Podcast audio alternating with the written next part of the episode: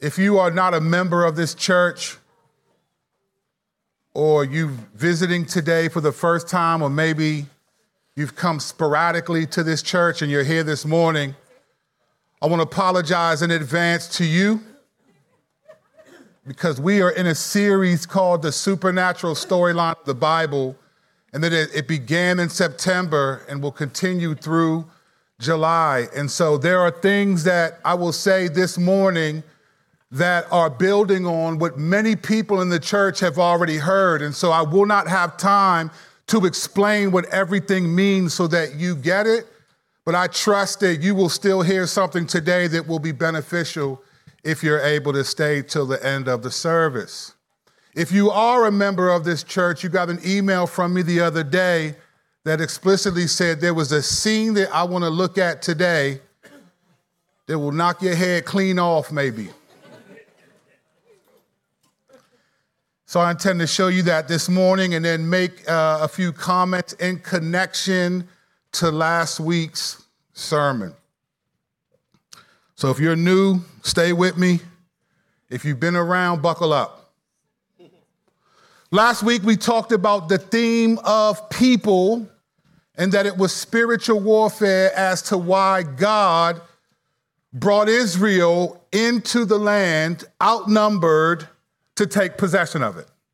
That was what we talked about in summation last week. We also talked about seeing Jesus' words to go into all the world and make disciples.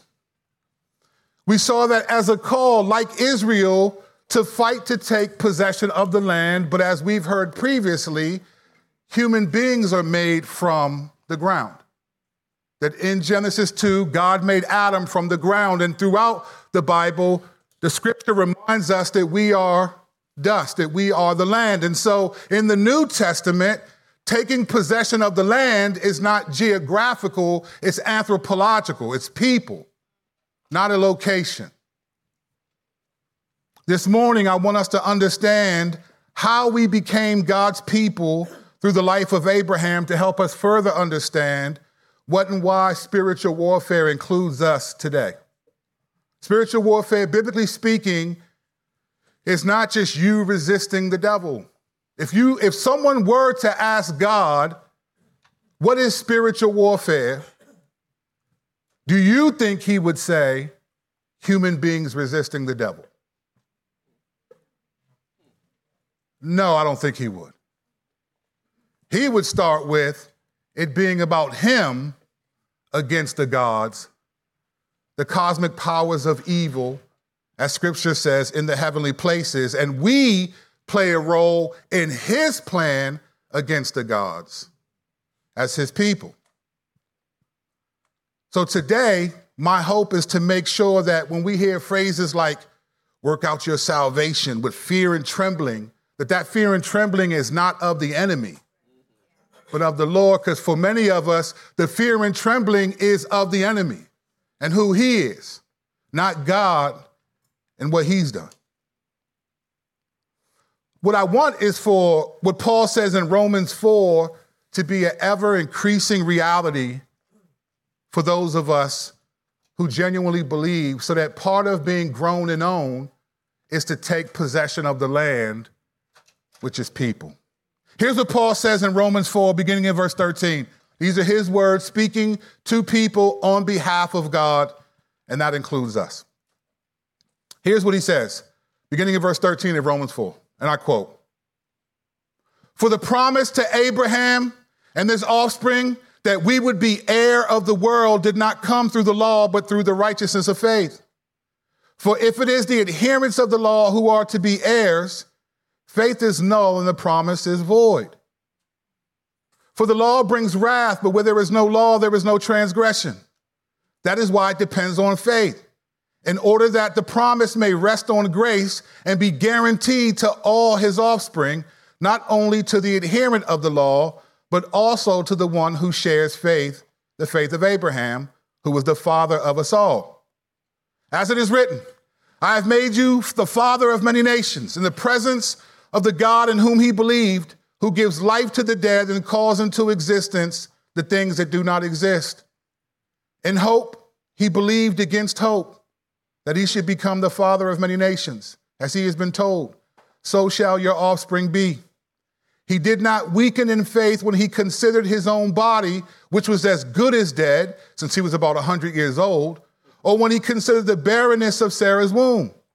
No unbelief made him waver concerning the promise of God, but he grew strong in his faith as he gave glory to God. Now, think about what he's saying. Abraham received a promise from God that didn't come until decades later. And it said he didn't waver in unbelief. That's a bold statement, especially for those of us who have the Spirit in ways that Abraham didn't. How quickly and easily we waver from trusting God when we don't get promises that He never promised, but desires that He didn't give us. But that's a different sermon. No unbelief made him waver concerning the promise of God, but he grew strong in his faith as he gave glory to God, fully convinced that God was able to do what he had promised. That is why his faith was counted to him as righteousness. But the words, it was counted to him, were not written for his sake alone, but for yours also, but for ours also. It will be counted to us who believe in him who raised from the dead Jesus our Lord, who was delivered up for our trespasses and raised for our justification. The argument that Paul is making here is simply that the righteousness of God, which is a perfect standing before God, that righteousness is by faith, not your actual obedience, not by works. And the point that he's making is that Abraham was counted righteous before there was a law given.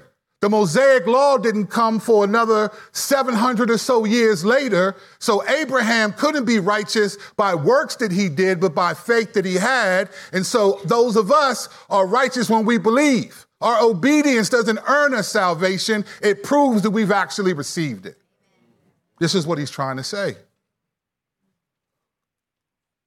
That faith is the pattern for all of us who believe.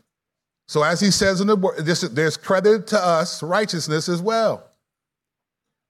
Now, let me say this real quick. This isn't where, I'm, where the sermon is going, but I want to make this point. When we think about faith, we have to understand there are layers to faith. All right, actually, to be honest, the easiest level of faith is to believe that your sins are forgiven. Believe it or not, that's the easiest. You know why? Because nobody wants to be punished. No one wants to go to hell. So if someone says, hey, you believe in Jesus, you're not going to hell. Oh, oh, oh I believe.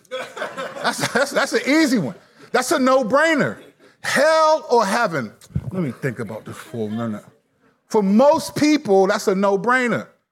That's an easy entry-level faith. But then you gotta have faith that you're righteous even though you sin willfully. You gotta have faith that you're a son and a saint even though you still sin. That's a different level of faith. Do you believe that? Because if you don't believe that, then how do you believe that when you die, you're going to heaven? Because that's actually the scariest thing of all.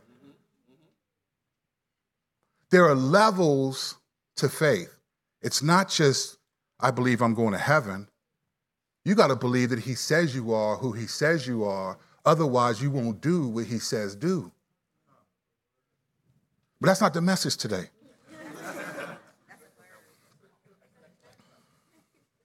We'll get there in July, I think.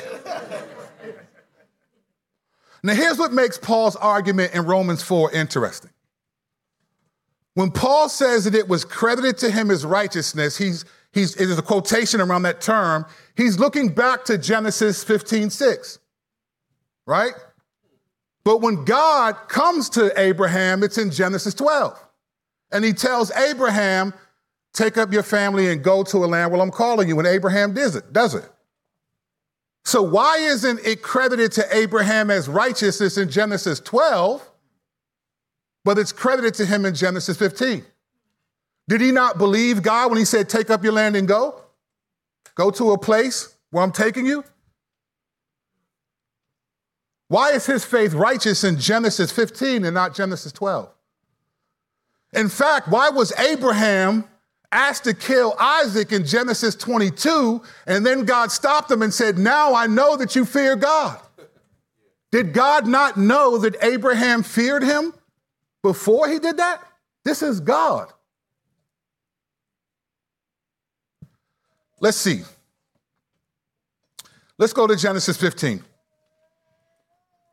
beginning in verse 1.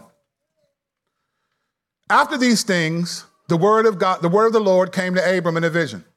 Fear not, Abram. I am your shield. Your reward shall be very great. We're reading 1 through 6.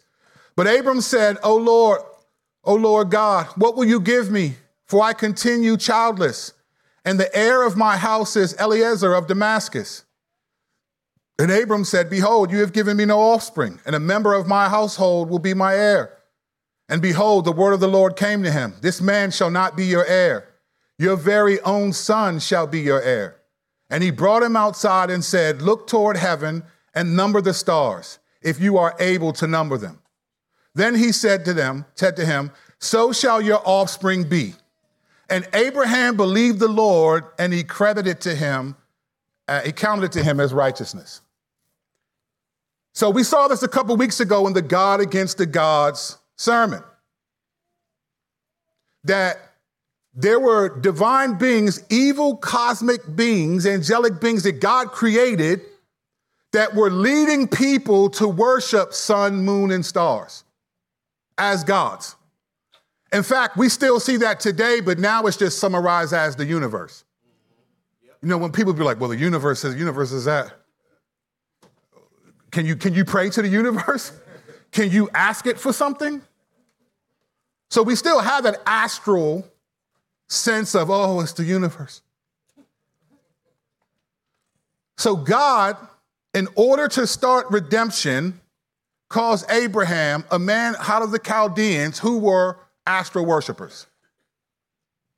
Their people have historically been known, and we even see that in uh, Daniel, the Babylonians, Nebuchadnezzar, they were Chaldeans, they were astro- astrologists, astro worshippers.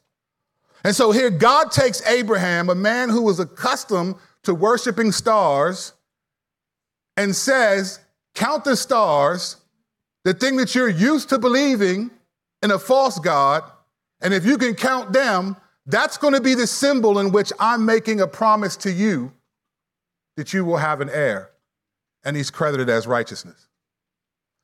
So I said it two weeks ago, so it's like, okay, we heard that, but let it sink in for a second.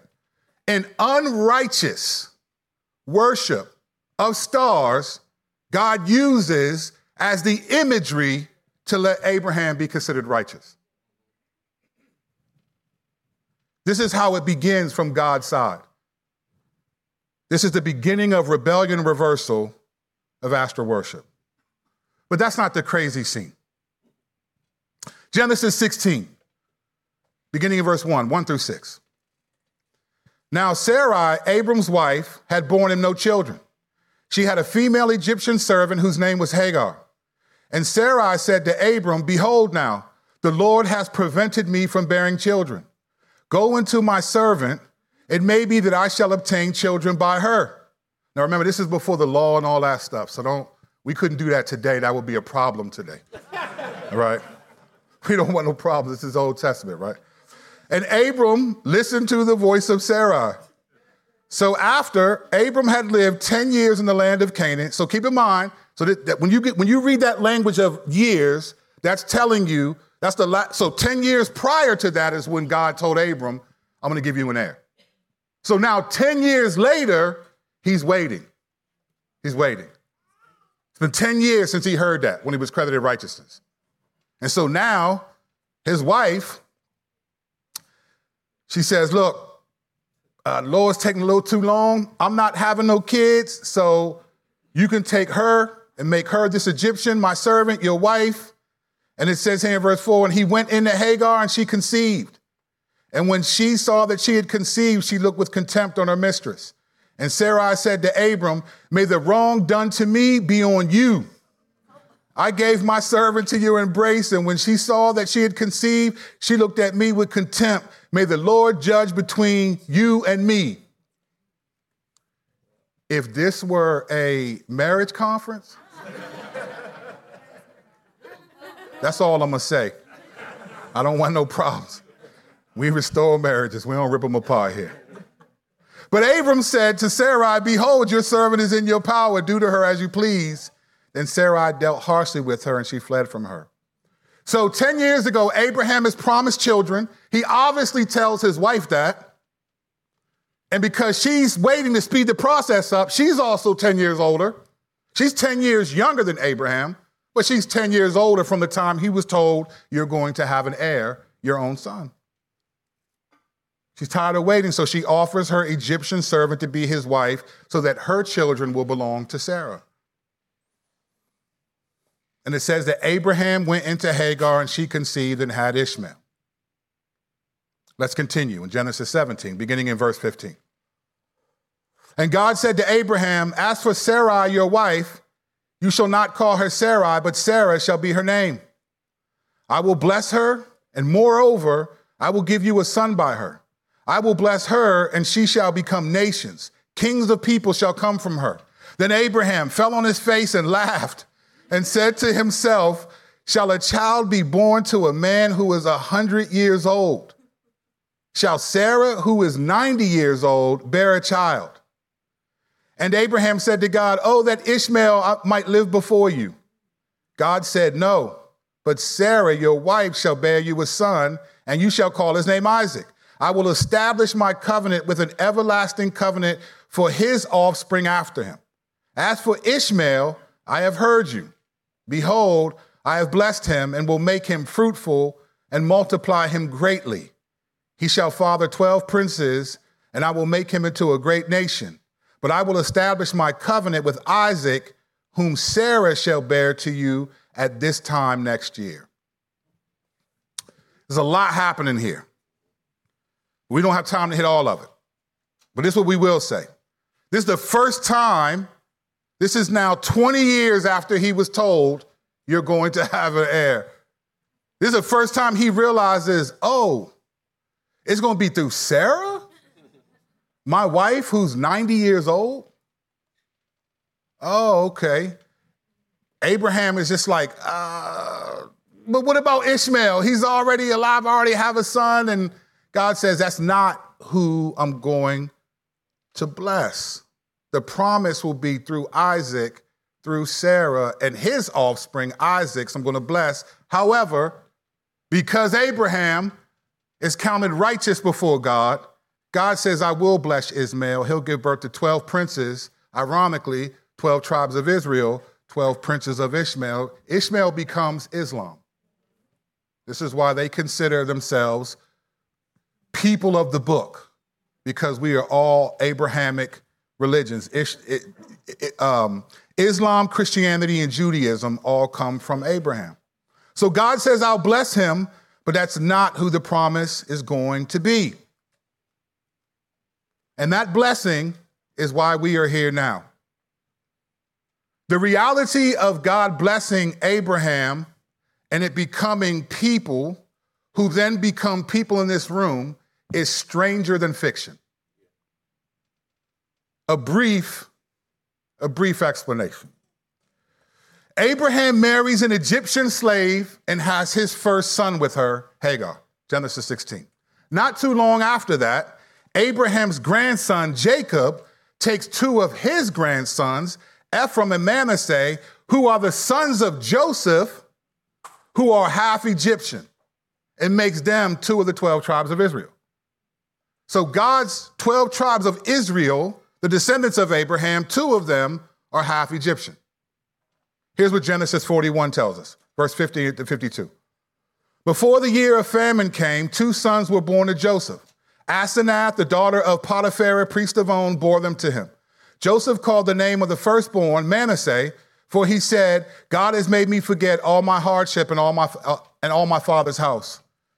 The name of the second son he called Ephraim for God has made me fruitful in the land of my affliction. So he's married to an Egyptian. He has two sons, they're half Egyptian. His dad, Jacob, tells him in Genesis 48 this, verses 1 through 6. After this, Joseph was told, Behold, your father is ill. So he took with him two sons, Manasseh and Ephraim. And it was told to Jacob, Your son Joseph has come to you.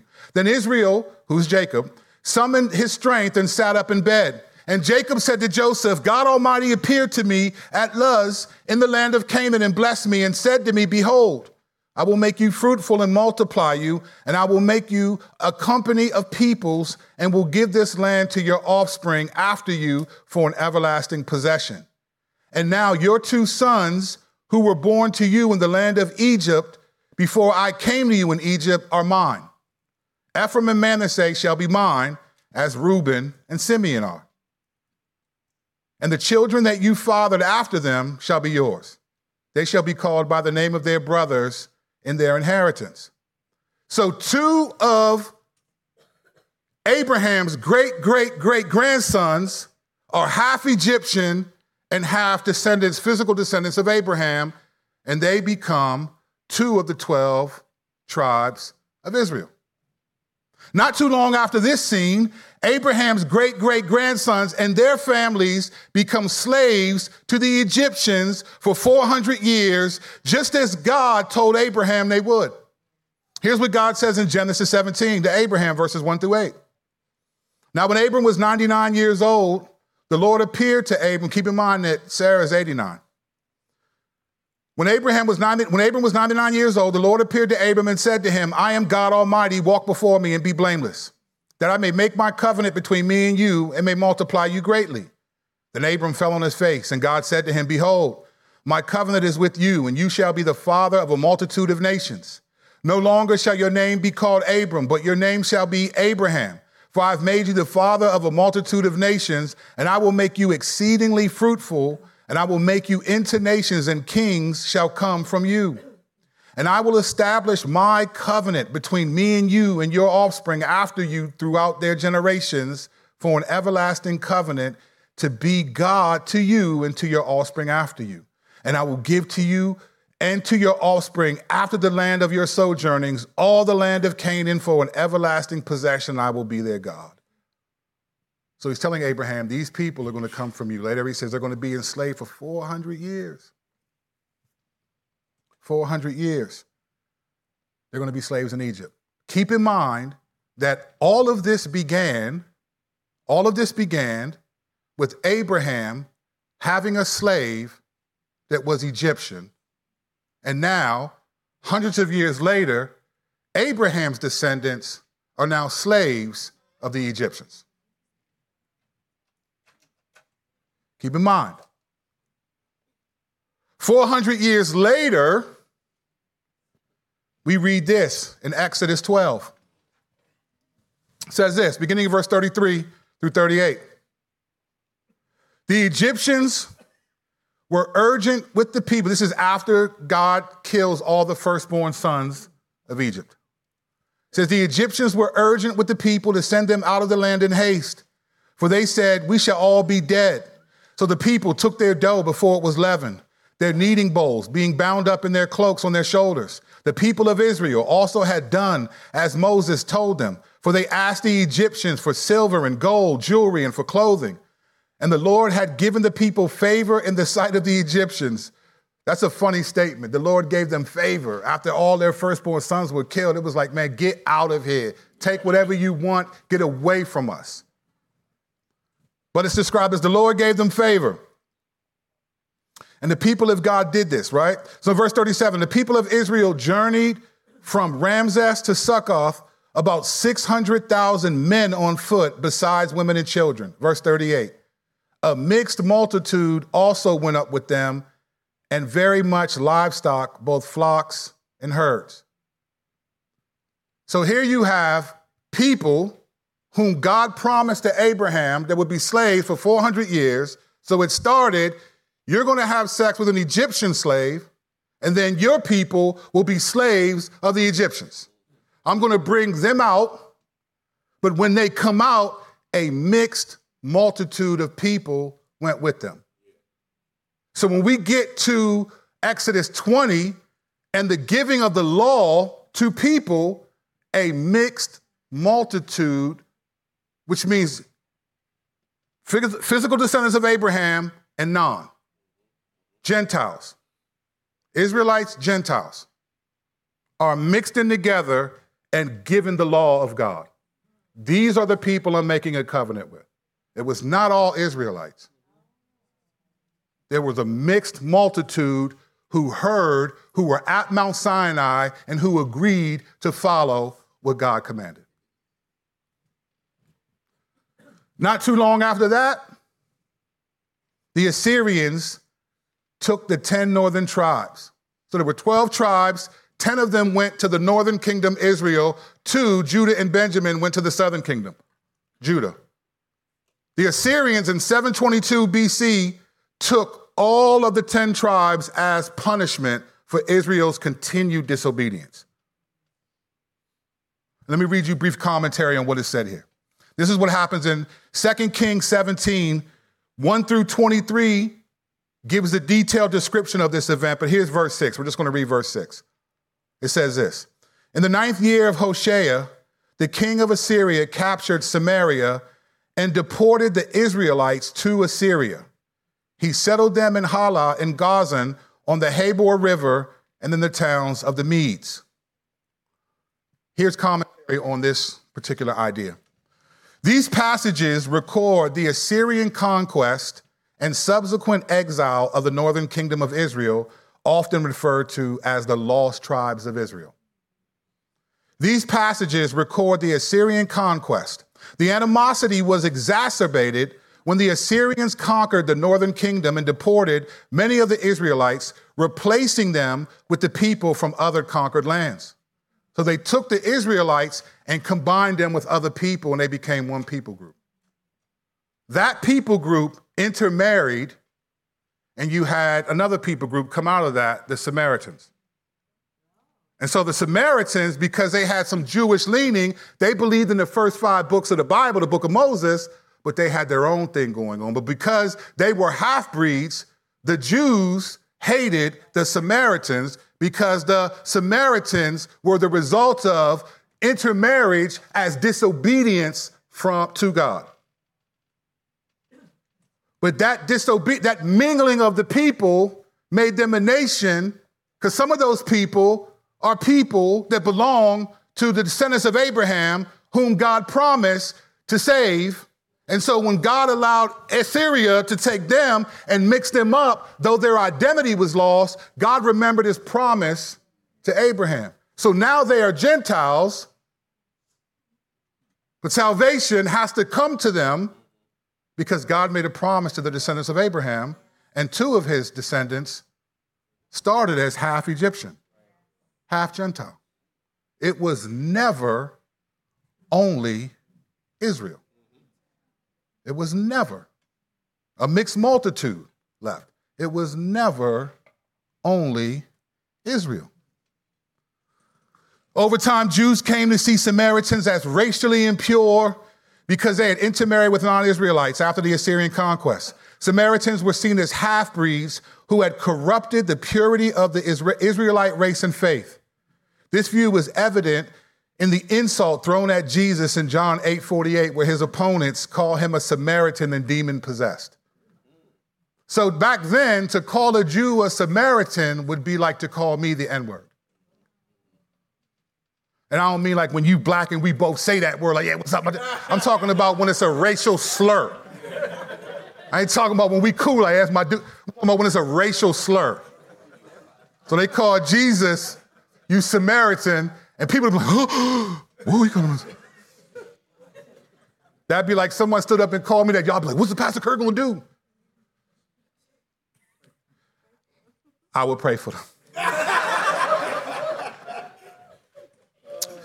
Despite this animosity, Jesus challenged these prejudices. He used the parable of the Good Samaritan to show that neighborliness is not a matter of race or religion, but of mercy and kindness.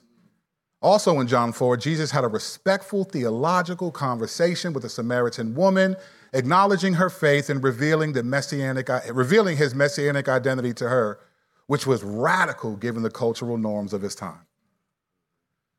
I'm just going to say this because I'm not going to build on this, but I just want to make a point. In the Gospels, the only time Jesus revealed who he was was to Gentiles. He would always tell the Jew, do, he wouldn't even let the demons say, be like, stop. He didn't want them to know who he was. But when he goes to Mark 5, eh, that's a whole Gentile region. And when he cast all those, the legion of demons into the pigs, that was all Gentiles. So when the, the, the guy who was who had the demons cast out, he said, Man, please let me follow you. And Jesus was like, Nah, don't do that. But go and tell everyone what God did. But when he's talking to Jews, he said, Do not tell anyone what the Lord did for you today. Just go to the temple, get clean, and that be it. But then people would be like, hey, well, this happened. But who did it? This dude Jesus. And so he didn't want the Jews to know who he was, but the Gentiles, he said, is who I am. He told the Samaritan, the, he said, the one you are looking for, the Messiah, is the one you're talking to. And then it says they went to Samaria for two days and preached the gospel to them. They believed in John 4, Samaritans. By the time we get to the New Testament, we see this happening. And so in John 10, 7 through 18, which we're not going to read, Jesus equates Jews and Gentiles as one people that belong to God. So from the beginning of Israel, formed as a nation, Gentiles were always a part of it, were always included. So when Jesus came, it made sense for him. Oh, I'm coming for everybody. Because the promises were made to Abraham. However, some of the descendants of Abraham are Gentiles. That was God's design from the beginning. But that's not the crazy scene I wanted us to see.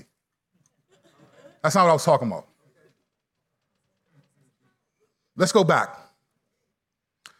In Genesis 17 is when Abram is told that Sarah is going to be the one that has the child. And he's going to name him Isaac.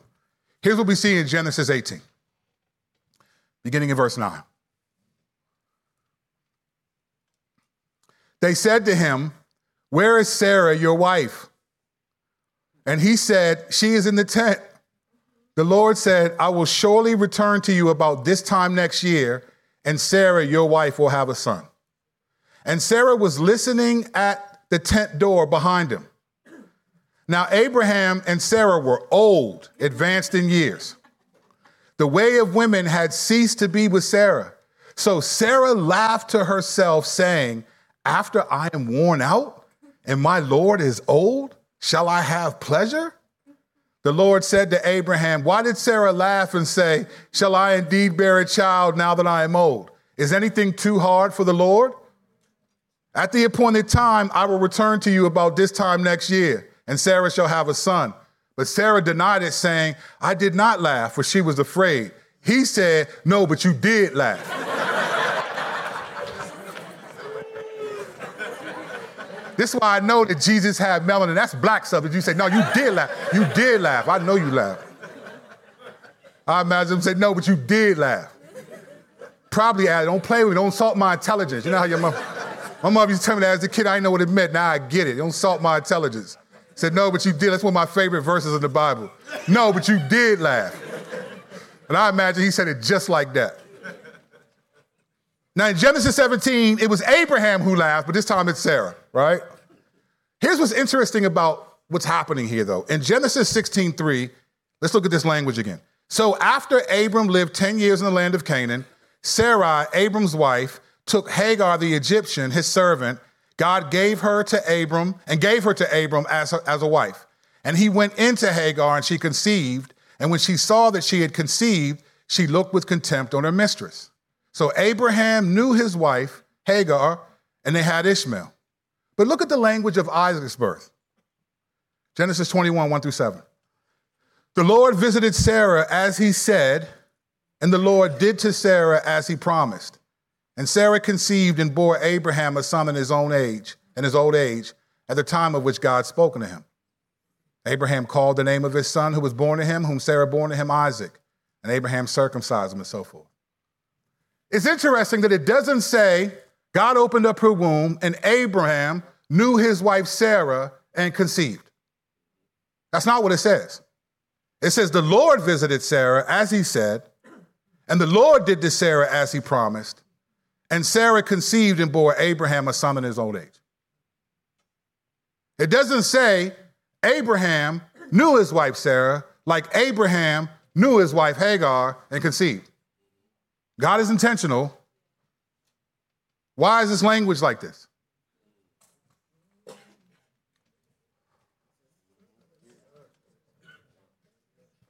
Did Abraham know Sarah and she conceive? That's what we would say. Yeah, sure. Why not? Or did she conceive without Abraham, so it was clearly a work done by God and God alone? And is the language that Abraham knew his wife omitted because he didn't? It was all God. Whatever you think the answer is, here's what's important to recognize about this scene and how it connects to the supernatural storyline of the Bible and how spiritual warfare fits in.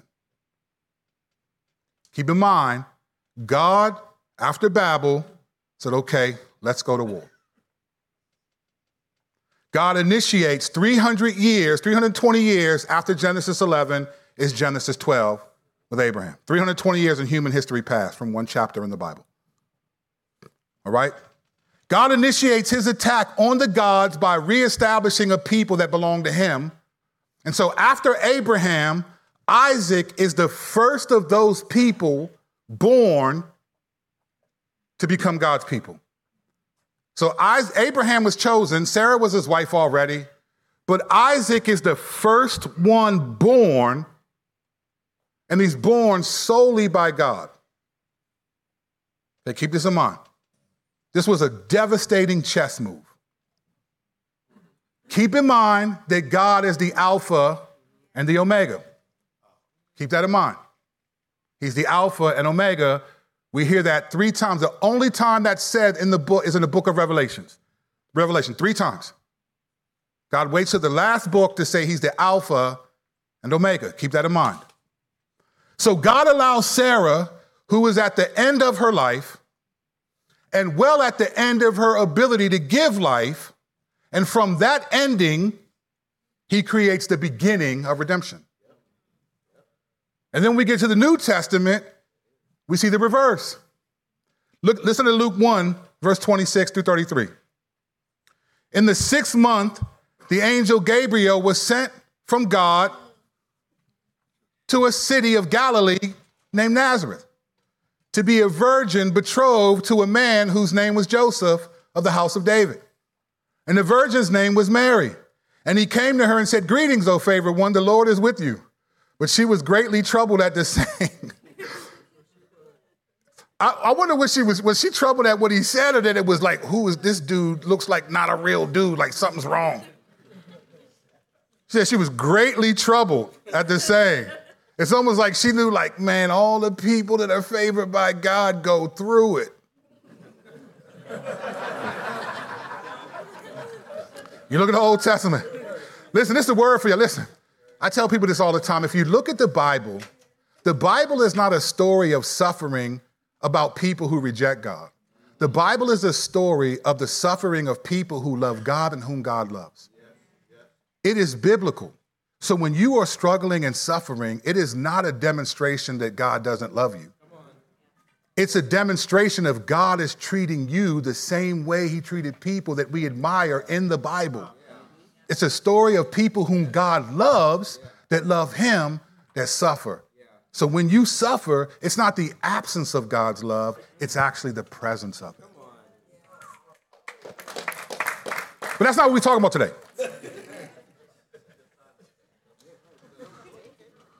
That's not our point today. We'll come back to that. And the angel said to her, verse 30, Do not be afraid, Mary, for you have found favor with God.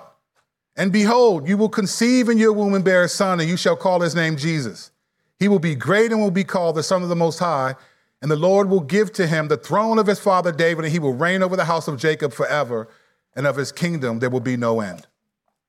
Now remember, God's the Alpha and Omega. So God, the Alpha and the Omega, which means the beginning and the end, right? He takes Sarah, who was at the omega of her life at the end, and makes her one and only son, the Alpha, the beginning of motherhood for her.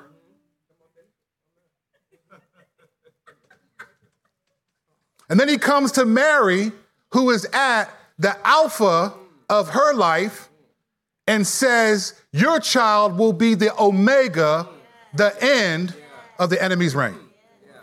So the Alpha and the Omega goes to Sarah at the Omega of her life and starts the Alpha of spiritual warfare, and then goes to Mary, who's at the Alpha of her life, and says, Your son will be the end of spiritual warfare. This is a flex of God telling the cosmic powers of evil, You're too small.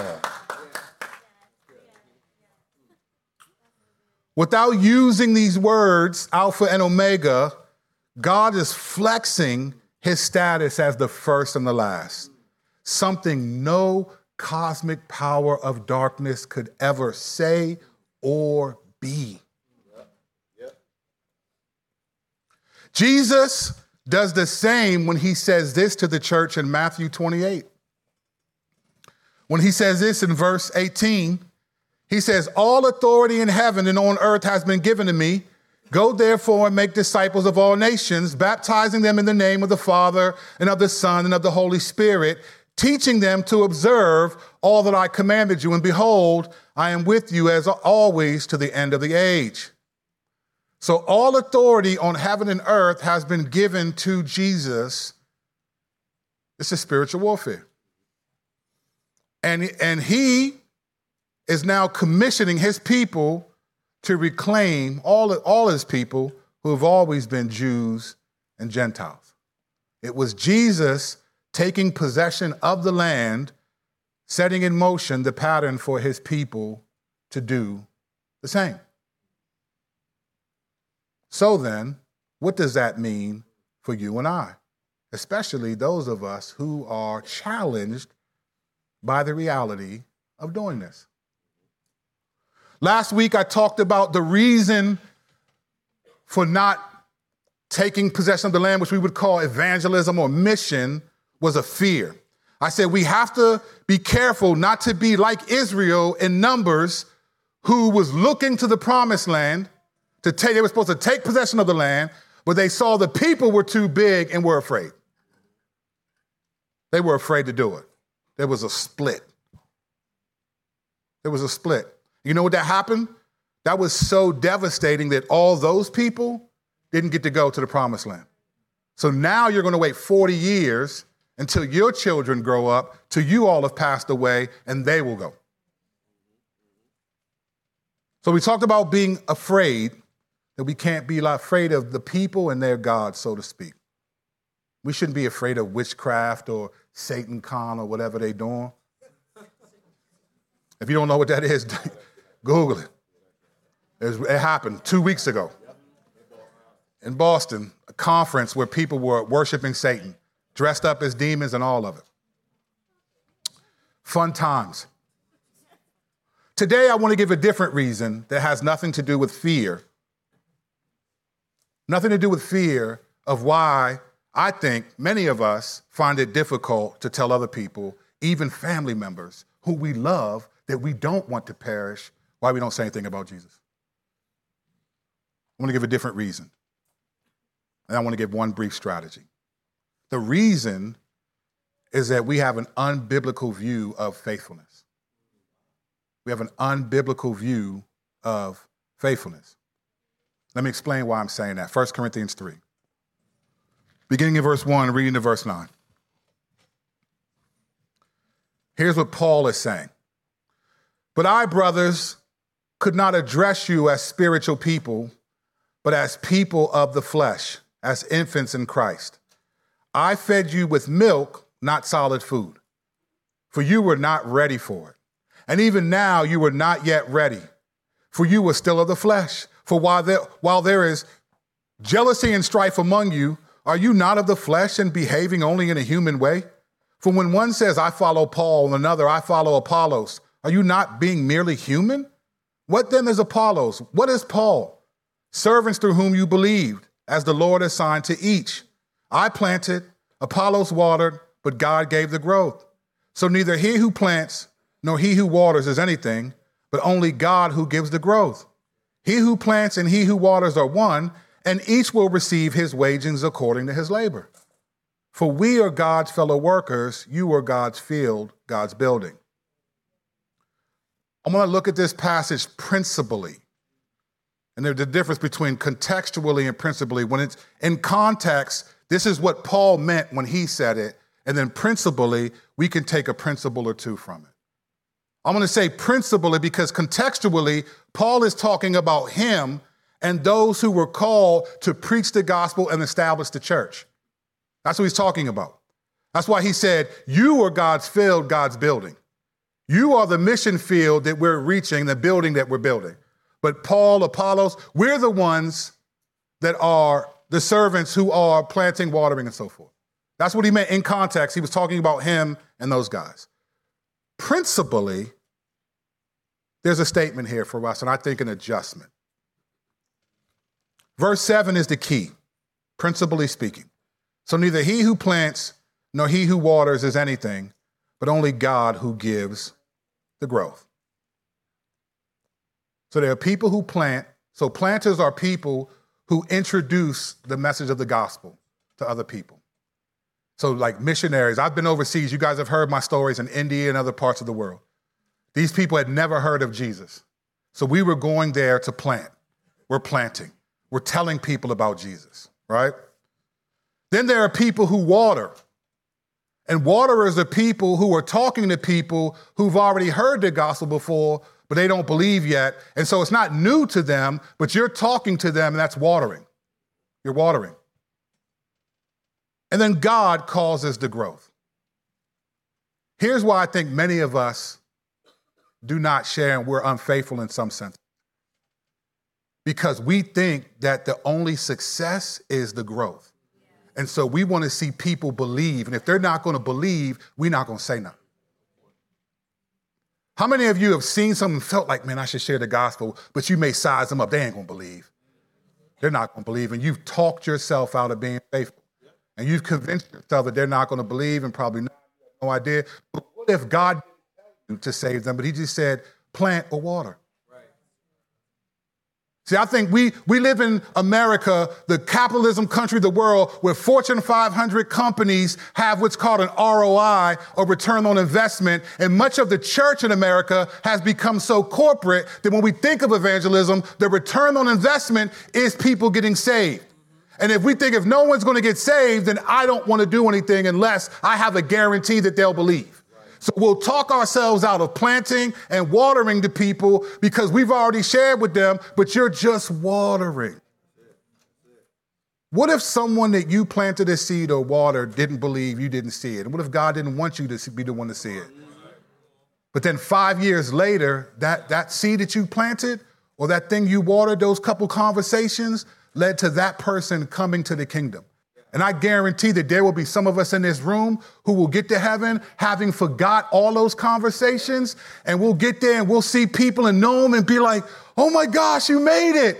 And they're going to thank you because you said something to them seven years before they believed. And that paved the way for them to accept the gospel seven years later. And if you want proof, go to Matthew 25, where Jesus separates the sheep and the goat. And he says, to the sheep, Come for the kingdom that is prepared for you. For when I was thirsty, you gave me something to drink. You visited me in prison. And they said, When did we do this stuff? And he said, When you did it to the least of these, you did it to me. They didn't even remember that they did it. And Jesus said, The fact that you did it is why you're coming home. Many of us genuinely want to see people saved, but we're selfish and that we want to be the one to lead them to the kingdom. And so if we think they're not going to believe, I'm not going to say nothing. And we talk ourselves out of being faithful.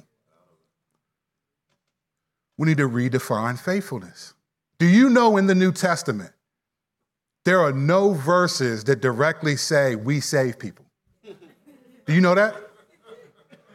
There's only one verse that directly ties saving to a person, and that's Paul. Here's what Paul said in, in 1 Corinthians 9 22. He said this to the weak, I became weak, that I might win the weak. I have become all things to all people, that by all means I might save some. That's the only time. The second time that's close to it is in Jude 22 and 23, where he says this and have mercy on those who doubt. And we talked about doubt last week. Have mercy on those who doubt. Save others by snatching them out of the fire To others, show mercy with fear, hating even the garment stained by the flesh. This is the only other verse that it says save. Only other verse which says save. And this doesn't have to be someone who doesn't believe. It could be someone who's slipping. And you save them. It doesn't have to be an unbeliever. The only time it's directly, the actual word save and people is connected to Paul. It's connected to Paul. What does the scripture say to us? We're going to talk about this later in the series, but in 1 Peter 3, Peter just says, look, always be ready to give a hope, give an answer for the hope that lies within you. There are no biblical commands in the Bible and in the New Testament that say you and I save people. God is the one who causes the growth. Our, my responsibility is not that people are saved. The return on investment is not conversion. Faithfulness is a conversation. It's not conversion. I have, I, I'm not responsible if people get saved, but I am responsible if I say something or just ask a question. So you couple this with being afraid to do so, it's no wonder we champion what everybody else is doing. Hey, thank you, Michael. We love hearing about metamorphosis. Hey, we got an event Saturday. I'm busy that Saturday, though. I'm busy that Saturday, though. When's the next event? Third Saturday of every month. You know what? For some reason, I'm busy that Saturday every month. Yep. Yep. I've been there. I felt that way. I'm not coming down the mountain with two stone tablets. I've been there. Faithfulness is not conversion, it's a conversation. We plant and we water. So you can't think, man, I've been telling this kid about the gospel for all this time, they still don't believe. What if you just thought, you know what? I don't, that's not faithfulness to me. I'm gonna keep telling my children this. I'm gonna tell my coworkers that. I'm gonna just say stuff. And if I don't see them believe, so be it. And if they don't make it, God causes the growth. We don't. It's not your personality. It's not how clever you put words together. It's not your appearance. None of those things save people. When you lead someone to the Lord, God said, I'm gonna let you be the one to see me cause the growth. It's not, oh, this, a, you know how many books I've read on strategies and this and that? It's so many books written on evangelism strategies, but how come the world is becoming less and less Christian? America becoming less and less Christian, and you can go to a, a, bookstore and see dozens of books, hundreds of books on evangelism. So either we not reading them or they not working. Right, right, right. Ecclesiastes said no more books need to be written. Guess when Ecclesiastes was written? I'll let you do the math. So then, what do we do with that? What's a good strategy then? What do you do? How do you do this? I'm an introvert. I'm not, I'm not talking about me. I know I ain't no introvert. I don't like to have conversations. I don't know what to say. I'm not good at.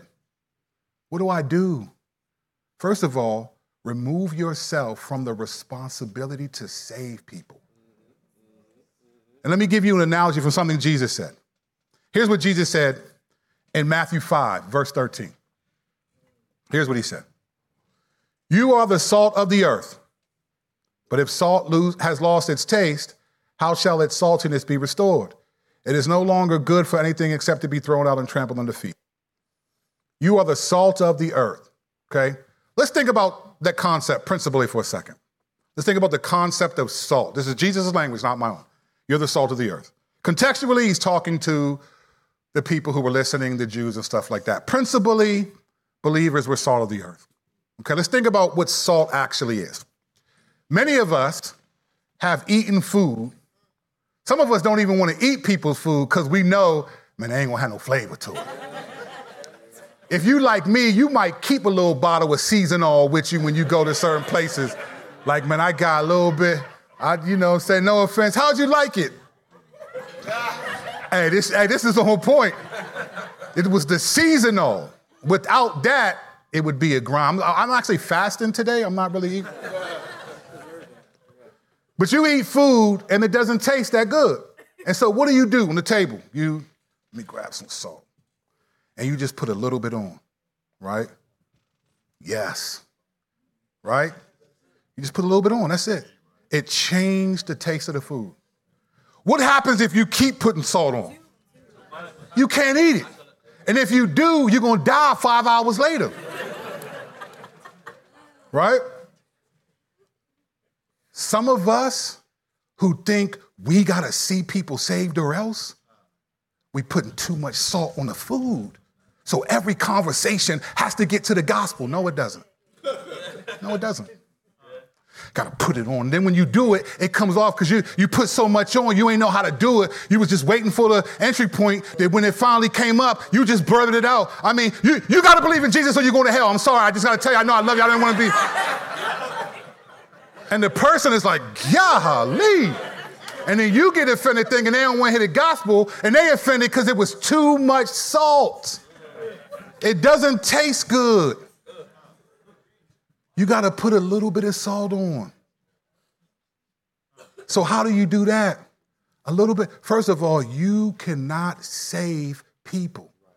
You don't cause conversions, but you do have conversations. So, how do you do that when you, how do you be salt and just add a little bit? You know what you do? It depends on your relationship. But if it's not somebody you close to, and you got a coworker and it's awkward because you don't want to just, sh- if you share the gospel at work, there may be consequences. You know what you can say when they talk about their weekend and they say something, you can just say, man, praise God. I was, I was praying the other day and just, guess what that was? A little bit of salt. You know what? I bet you it's people in this room that your coworkers don't even know you believe. I'm not, you don't only know you believe. They might think you a cool person. They don't hear you complain or do much. Listen, whoever said preach the gospel and when all else fails, use words was lying. Because, especially in this day and age, nobody cares about your life. Right. Nobody cares that you don't go to the club. They mock you for it. Nobody cares that you serve in your church. They think you weird. Nobody cares about that you don't cheat on your taxes. Who even knows that? Hey, I don't cheat on my taxes. What are you? the things I don't do, the Ten Commandments of work. I've never stolen a staple from my job or anything. Who cares? You need to be able to let people know what you believe. And you don't got to throw all this salt on it and put all of that on it. But when someone does ask you a question, don't be like Israel and afraid to give an answer because the people are big. So if they ask you, what do you really think about this sexual community? Be honest. And when they get offended, be like, well, what you expect me to do? I believe what this is. Be mad at this. It's like, listen, this book wasn't written five years ago. This book been a couple thousand years. I just happen to believe the book. Off the James Earl Jones. This is the book that got Bubba Cook. I'm all, I believe the book. It's the book. I, I, believe that. Don't be ashamed to say that, but you don't gotta weigh, weigh in every time there's a conversation. Let me tell you what I think about a little bit of salt. So sometimes you just say, you know what, man, praise the Lord. I'll be praying for you. One of the things I respect about Mike is when sometimes we, we go out to eat and we'll do like a staff meeting and we'll just sit at the table, we'll go to like Outback or something like that. And I, I know, I know. And so, and when we go there, the, the waitress or the waiter will come, and sometimes Mike will be like, hey, I, am a per, I'm a man of prayer, I like to pray. Uh, I, I'm not trying, is there anything you like prayer for? And they'll just be like, sometimes people will be like, oh, uh, I mean, but how many times have people just stopped and talked for a minute? Well, my grandmother is sick and I've been praying for her. And they, all of a sudden it just got real. And all he said was, I'm a man of prayer. Would you, would you like prayer? They say no. We don't be like, well, now you need prayer though. The, the Bible said, here go that salt. Let me, that salt. You need, hey, listen, if you reject God, you go, doing that, doing that. Like if you don't want prayer, look, even in the Gospels, man, Jesus told them, go into a household of they reject. He said, man, shake the dust off of your feet, keep it moving. We won't be like, now you need, we like, okay, no problem. And we still pray for him anyway.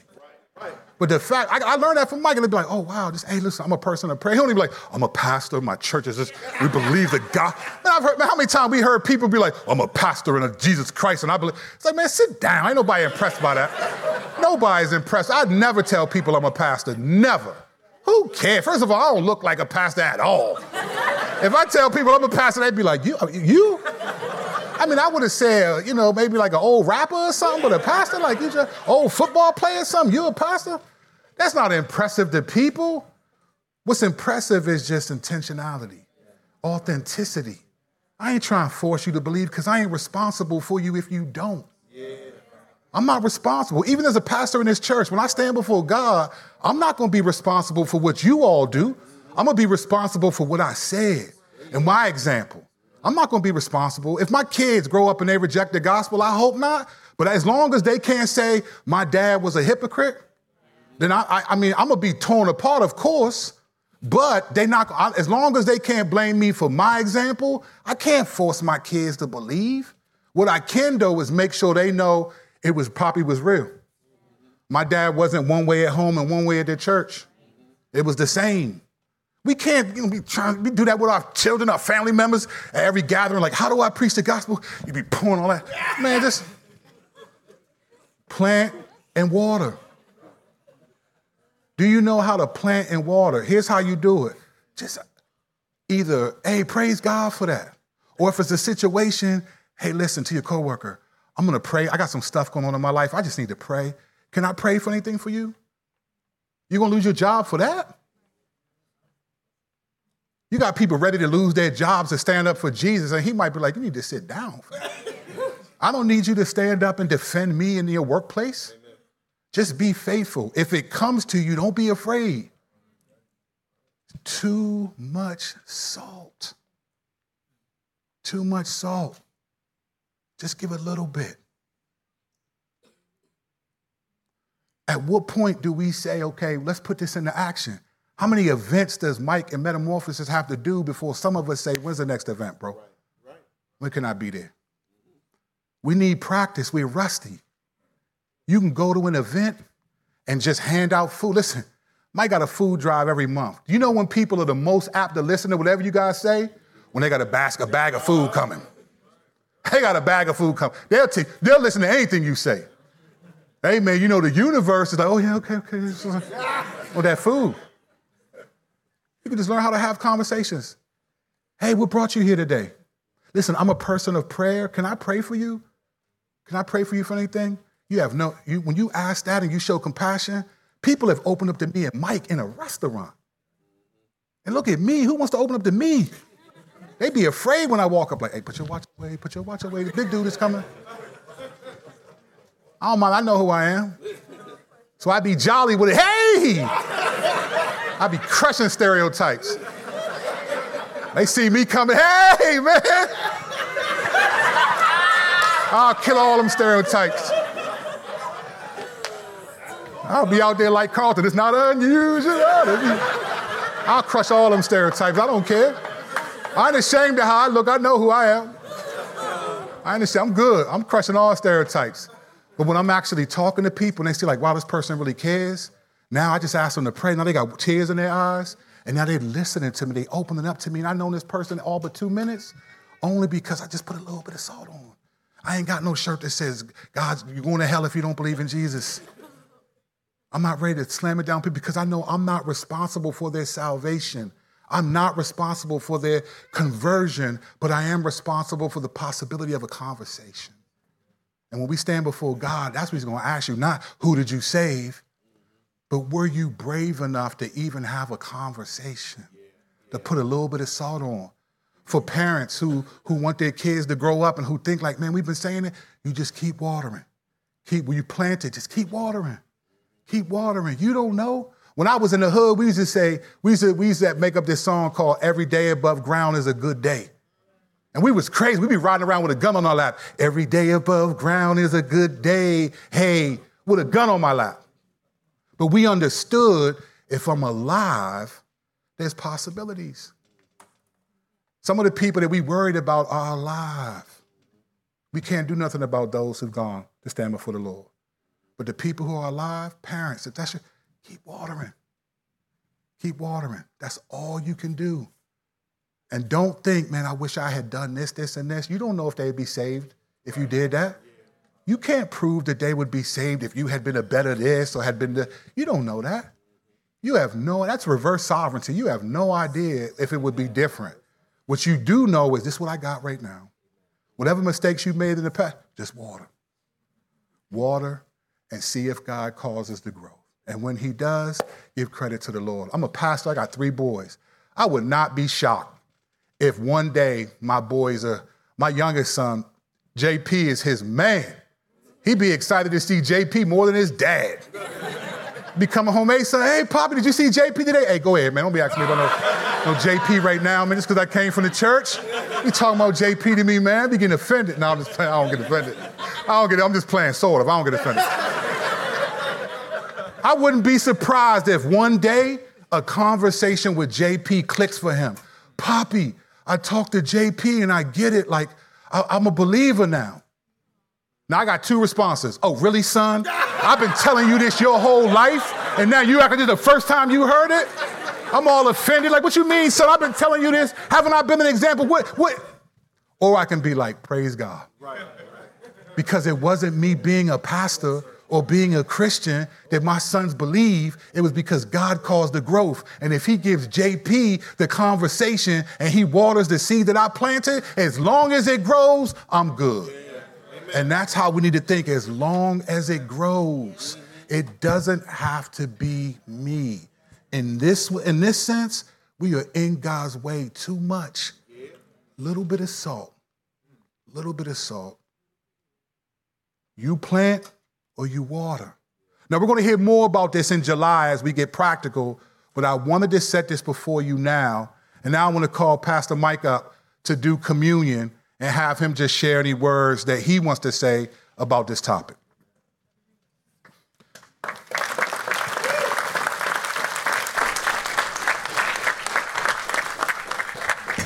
And after you do that, we'll do a quick Q&A. Okay. All right, well, first thing I'll say is uh, thank you very much for that word right there, my brother. Let's go ahead and give God the glory. And um, that was like a swift transition, so I'm, I'm, I'm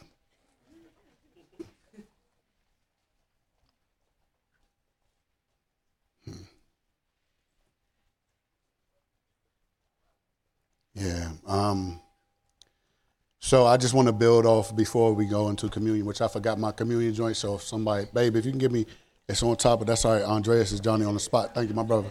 Appreciate you. Um, that's right. That's right. um, is, is, this the uh, the thing to remember about God giving the increase? Is um, is this? Um, I pray this oftentimes. I don't know when the Lord allowed me to start seeing this, but when Paul is addressing people in Athens, Acts chapter 17, uh, it says, So Paul, verse 22, standing in the in the midst of the Areopagus, in the Areopagus, excuse me, that's where they went to just talk about all kinds of things, said, Men of Athens, I perceive that in every way you are very religious. For as I was passing along um, and observed the objects of your worship, I found also an altar with this inscription to the unknown God. What therefore you worship as unknown, this I proclaim to you. The God who made the world and everything in it, being Lord of heaven and earth, does not live in temples made by man, nor is served by human hands as though he needed anything, since he himself gives to all mankind life and breath and everything. So, who gives to mankind everything? God. We know that. Check the box. We know that. And he made from every from one man every nation of mankind to live on all the face of the earth, having determined allotted periods and boundaries of their dwelling place. We oftentimes hear people say, "Oh, you were you you you you were born for such a time as this." That's the way we say what's stated here that he made from one man every nation of mankind to live on all the face of the earth, having determined, he determines the times that people live in, he determines where people live. So whenever you come into contact with someone, this is another thing that, that's really helpful for me. That is not by coincidence. God has put me right now, in this moment, in contact with you Now, what I do with that, what you do with that in your world, that's up to you. But but just remember that the God who makes things grow is the God who places us in people's paths and places people in our paths to hear a word, maybe, possibly, probably. Because he puts you in that path. And he's still the God who is having his kingdom advance. And he's advancing it through his people. Romans 10 people will not believe in a Jesus that they have not heard of. So if you are one of his children and you're in the pathway of this person, God has put you there. So that's something else to just remember. And, and, and I just I just I I, I want to want to focus on on this part of uh, this for communion. Um, I'm sorry, I need to finish. I'm um, finish, finish, finish reading the verse. All right. So 27 says, This is why we are placed in people's pathways. 27 says that they should seek God. And perhaps, right? Again, it's not on us. Perhaps feel their way toward Him and find Him. Yet He is actually not far from each one of us and the fact that you who knows the Lord, you who are the Lord's, you who are his land, is in contact with this person demonstrates that he is not far from them. So don't undersell yourself. Recognize who you are because of God, not because you're so big, not because I'm pastor, not because of that, but because Jesus Christ has saved you and deposited his spirit within you so that he can make himself known to other people through you. So remember that about yourself.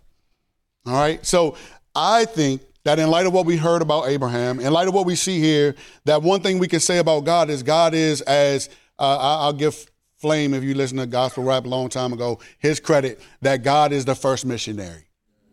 He is the first missionary. And he is about reconciling people to himself. I'm sorry, I have one more verse. That's uh, uh, 2 Corinthians chapter 5, man. This is going to take us to the uh, communion.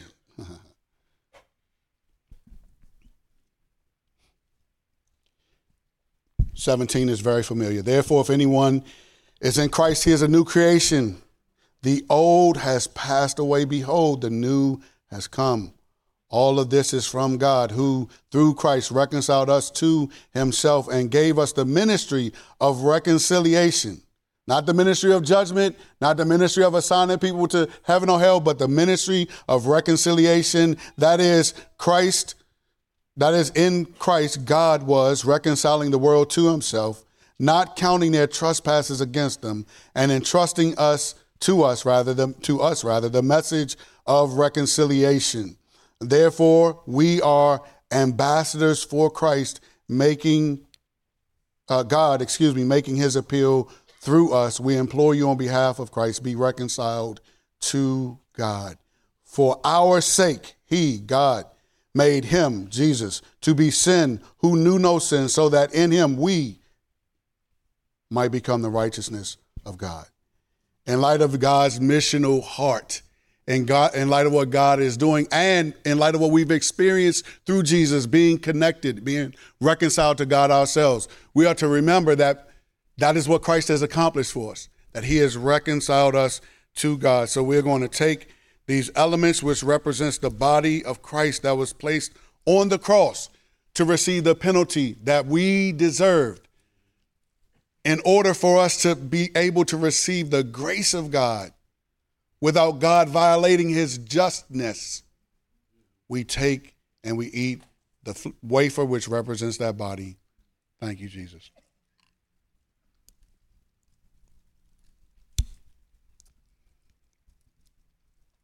And now we drink the juice which, which represents the shed blood of Jesus for us, which reconciles us to his Father God, the Alpha and Omega. Let's drink.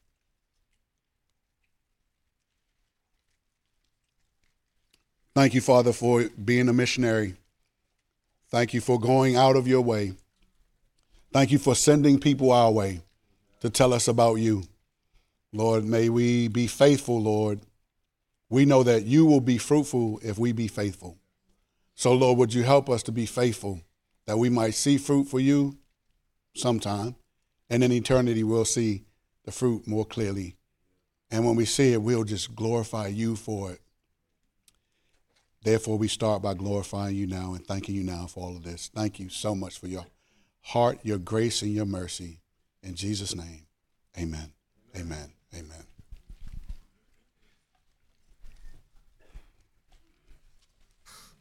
I love that. Faithful and fruitful. Brothers and sisters, a little bit of salt. Just sprinkle it. That's all you need. A little bit of salt.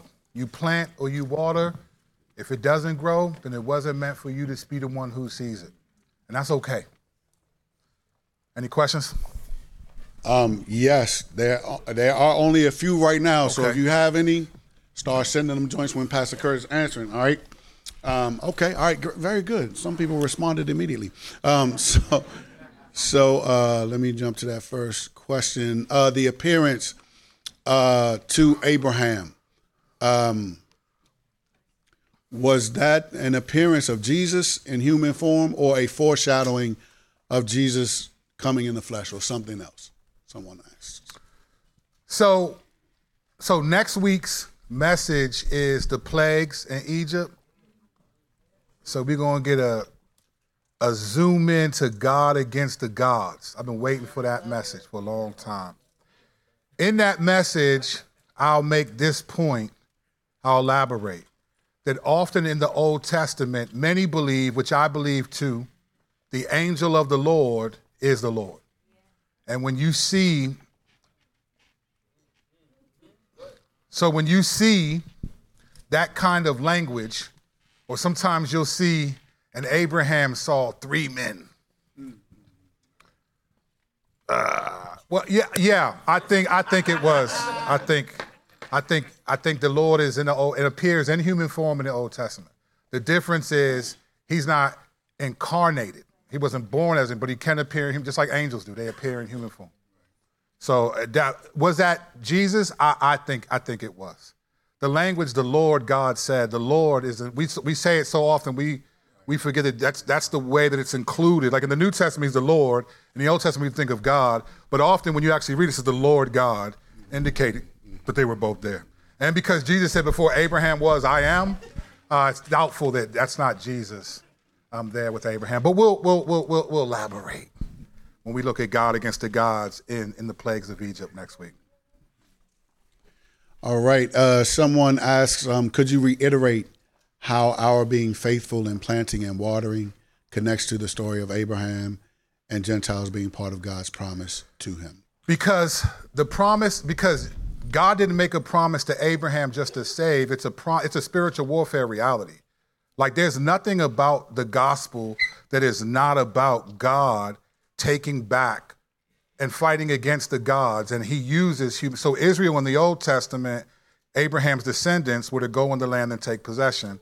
We're Israel, Abraham's descendants in the New Testament, but we, but the people. So every time we are interacting with people and talking with people, that's spiritual warfare. It's it's taking possession of the land and who demons possess. We saw that demons are. So how that connects to Abraham is well, that's what it's all about. It's Abraham's Isaac's birth is the beginning of God taking back people, fighting against the gods, both in functional land and then by faith, the possession. Then the, so it all connects to. That's the reason why we do what we do.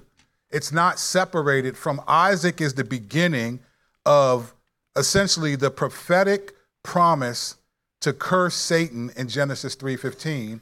Isaac is the beginning of that, and it comes from Abraham's faith, and now we're by faith in Abraham's family, and so we are engrafted in to the spiritual warfare that it is. But it's not just resisting the the devil; it's also going to take possession of the land, being to tell other people about it, and that's how it all connects.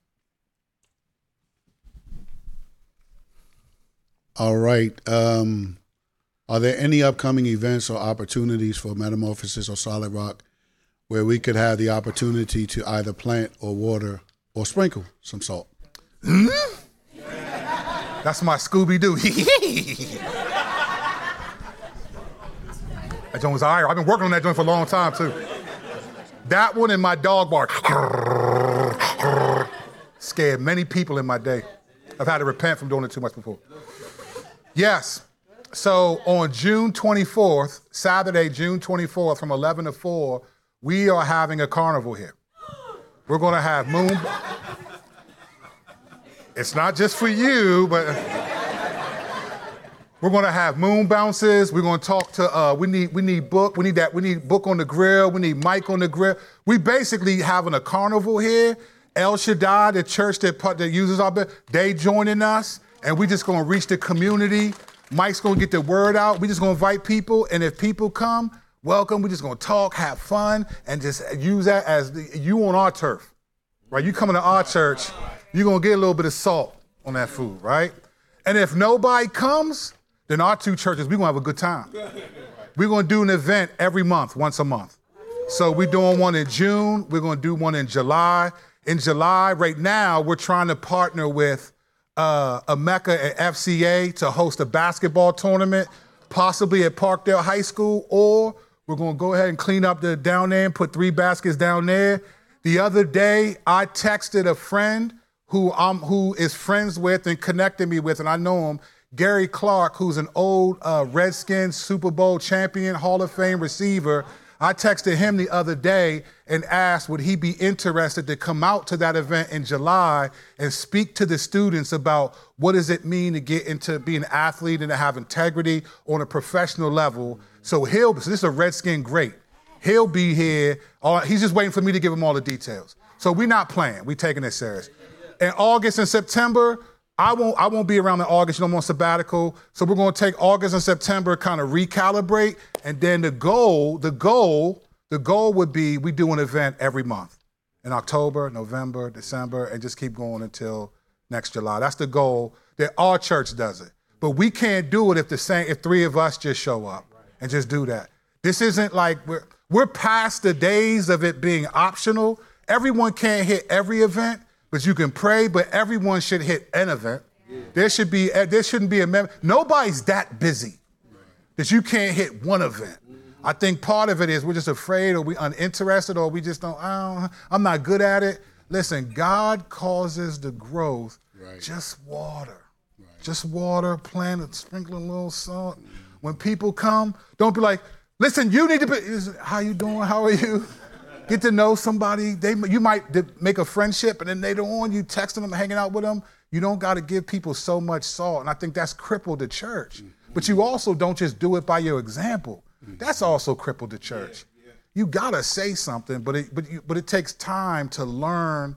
Okay, how do I say this? How do I bring this up? And so sometimes they say, "Oh, praise the Lord." Right. That will know. Oh, okay, this person believes in Jesus. Mm-hmm. Just like that, you've yeah. already said who you are. Now, hopefully, your character doesn't change that. But you know how sometimes you just be having a bad day. You know, I, listen, listen. I would not put a bumper sticker of fish on my car for the simple reason that I will be judged by the way I drive from that bumper sticker. So I never put it on. So anybody that I cut off cannot blame Jesus for my for my for my lack of character. But Mike also has uh, some metamorphosis stuff he can say.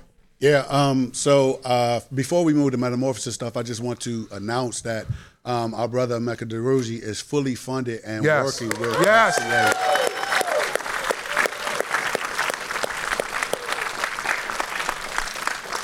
So they actually uh, did a clinic at First Baptist Church of Glenarden yesterday with over 100 basketball players from DC and PG at the basketball clinic. So they're already on the move, and there are other Moving. things that are coming. Um, as we mentioned, as Pastor Kerr mentioned in July, we're very hopeful for that three on three. That's big time around here because people love basketball around here. Um, also, don't sleep on the homeless, the homeless outreach. Yes, part of Solid yes. Rock Church. Please do not hold sleep on, on the homeless outreach. Dwayne, stand up, please. And Dwayne, who else serves on that team with Dwayne Homeless Outreach? Uh, stand up, Tommy. Thomas. Thomas. Over there, John Fair. Over there, stay up, please. Stay John up, please. Fair. I know your leg hurts. Just give me. Anybody else, anyone else serve on that on that ministry with Dwayne? Kevin, Karen. Thank you. Lee. Been happening for years. faithful for years, been doing that. For those who've been doing it for you, I know some of y'all knew. I ain't, you know, I ain't trying to get. Um, also, I just want to uh, mention that uh, we had that monthly food distribution. The next one isn't until June 17th. We did one yesterday. We actually have some leftovers out there if anybody wants some cabbage or uh, potatoes. It's out there for you after church. Um, but we have uh, So the, we the have cabbage food- might still be there after we leave, though, bro. You better hope It might be. It might be. You know, people people was like cabbage. Oh man, that's a potatoes. People was like, oh, Hey, but nobody smiling at that cabbage. And you can do a lot with cabbage, though. You can. You can do a lot. I, j- I ain't gonna eat it, but you can do a lot with cabbage, though. You can do a lot, though. I ain't gonna. You don't, So we'll we'll we'll uh, let you let you know. Uh, but actually, this this Wednesday, this is a very low key event for for anyone. But if you can make it out to the Riversdale House Museum, that mansion in Riverdale, um, the Greater Riverdale Thrives Community Coalition, which is a pro, uh, program of metamorphosis, we're having a meet and greet. So it's just snacks, talk to people. It's a it's low low hanging fruit. Just Face paint. you're out there to just interact with folks. So, um, and then we're also looking at having a cleanup day at uh, Parkview Gardens, where uh, many refugees and immigrants live, uh, right around not on on uh, Riverdale Road, right past the Parkway. So uh, those things are coming up. Um, so those are some events. We always have stuff going on. Um, because there's just a lot to do. There are many people who need to lo- know the Lord, and there are many ways we can serve our community. And you know, um, some people, real quick, some people just need a friend. Mm. Sometimes, oh. like, don't don't make it about like they need to get. Just be, sometimes, some people just need a friend. Some people just are lonely. They're just lonely. They don't have people. They it's just out. Some people just need somebody to be like, "Hey, how you doing? Is there anything I can help you with?" And just just start there. You don't have to be like, "All right, man, I got to tell them Jesus." You, it's time for that. So some people just need a friend. There's a lot of lonely people out there. And, and the Surgeon General actually said that loneliness is an epidemic, an epidemic that has the effect on people of smoking 15 packs of cigarettes Wow. a day. Wow. So please don't es- underestimate the power of your presence in people's lives. Like the world is seeing that loneliness is an epidemic, and you know what? We have the type of community community that could have a great impact. So Yeah. please don't again don't minimize yourself. Um, so uh, two more questions are left. Uh, this one is what was the faith in all caps of Abraham?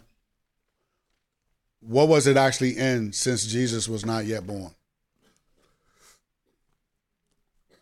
it was in it wasn't in abraham's faith was in the person who it was in the promise that god made so you have to remember like so in galatians it talks about and uh, god preached the gospel to abraham right saying that you you will be uh, your, your offspring will be a blessing to all nations that's not how we would think the gospel is right that's not the gospel isn't always what jesus does but for abraham it was i believe that god promised something that makes sense. I believe it. I can't see it, but I believe it's true because he said it. So Abraham's faith was in God and then what God promised. He believed that God could do it. And that's why I was like, and he believed it despite the fact that he there was no way he could do it.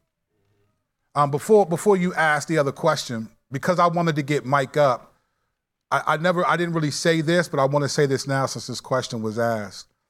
You know, to I said this that why wasn't it credited to him in Genesis 12, but it was credited in Genesis 15? And then I said that why did God say, Now I know that you fear God when he was willing to kill Isaac, as if God didn't know that before? You know, to have faith in God, biblical faith in God, you have to have faith in something you cannot do on your own. See, when Abraham left in Genesis 12, anybody could travel. I mean, that's what everybody did. People packed up and moved away. He may have listened to God, but it didn't take anything for Abraham to leave and pack up and move. That was something that he could do without God. You could do that. But biblical faith, what Abraham couldn't do was produce children. He couldn't do that. So when he had faith, he had faith in something he couldn't do on his own. And it's the same with us. None of us can get to heaven apart from Jesus. There is no good works that you can do from God's perspective that are good enough. So, in order for us, the reason why our faith is credited as righteousness, like Abraham's, is because it has to be in something you cannot do on your own. We cannot get to heaven on our own. Abraham could not have an offspring, could not have heir. He was too old. And his wife Sarah was old. So his faith was in something that God, only God could do. And that's the essence of biblical faith. Hebrews 11, 6 says, without faith it is impossible to please God. For whoever would be near, draw near to God must believe that he exists and that he rewards those who seek him. And many of us would think, of course, we believe that God exists. But do you believe that God exists in the way that God says he exists? That's a different question. So again, our faith, biblical faith, is I believe in something I cannot do on my own. And God says, when you do that, that's righteousness to him. That's, why he told Thomas, look, you believe because you can see. Doubting Thomas, like, well, I'm going to put my, I need to put my fingers in the holes. Jesus showed up out of nowhere. So here you go, Thomas, put your fingers in. Thomas is like, my Lord and my God. He said, yeah, you said that because you see me. But blessed are those who do not see and believe. That's precious to God. I cannot do this on my own, so I'm trusting you. But what about killing Isaac? Why did he say, well, now I know that you fear God? Didn't God know that? Of course he did. But principally speaking, sometimes God wants things from us that so challenge us that when we do them, we're not showing God that we'll do it. God is showing us that we can do it. It's not like God needed to, God showed Abraham that you're willing, your faith in me was willing to take your son, or you at least believed because he told the guys who were with him, me and the boy will be back. He so believed the promise of God that even though God said, I want you to take the life of your son, he knew in some way, shape, or form, he's coming back.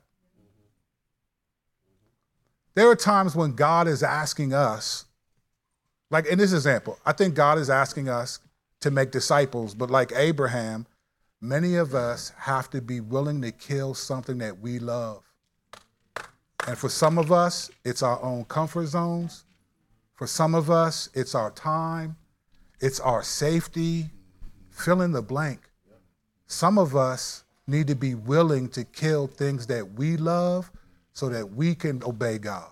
And so he asked Abraham to do that, not because God needed to see that, but so that Abraham could see that. But he also did it because he knew that the people who have faith like Abraham are going to read that story one day for thousands of years and realize I may call them to kill something they love too. And I think in many ways we love ourselves. one of the things I hated about like Oprah and all that stuff, now I don't hate Oprah, but I hated this idea is you have to love yourself and forgive yourself. The reason why Jesus said, love your neighbor as you love yourselves, because there isn't a person who doesn't love themselves. Right. It's just, it's a given. The fact that you breathe, eat, you wear clothes, you take care of yourself is proof that you love yourself. You don't need to love yourself more or forgive yourself. You need to accept God's love and his forgiveness, and then you demonstrate that to other people. And to and to honestly, to do the things we're talking about, people will be fired up, and then come June, be like, oh, I can't make it. Hey, my kid got a little bit of sniffles. It might be COVID. I don't know what you. I remember one time this person told me on Tuesday, we had a meeting on Saturday. Hey, I ain't gonna be able to make it Saturday because I'm not feeling well. I was like, but it's Tuesday. Right, right. So you ain't gonna feel good for the next five days? this was way before COVID. It was me and Mike laughing at all the time. To the, me and my wife laughing at all the time. Like, hey, babe, I ain't gonna feel good next Tuesday. So this is like, I think sometimes we have to kill the things that we love the most. And many of that, many of us, it's gonna be our comfort zones, our time, our energy, our I could be at home chilling. I had a long week, but the event is tomorrow. How beautiful are the feet of those who preach the good news.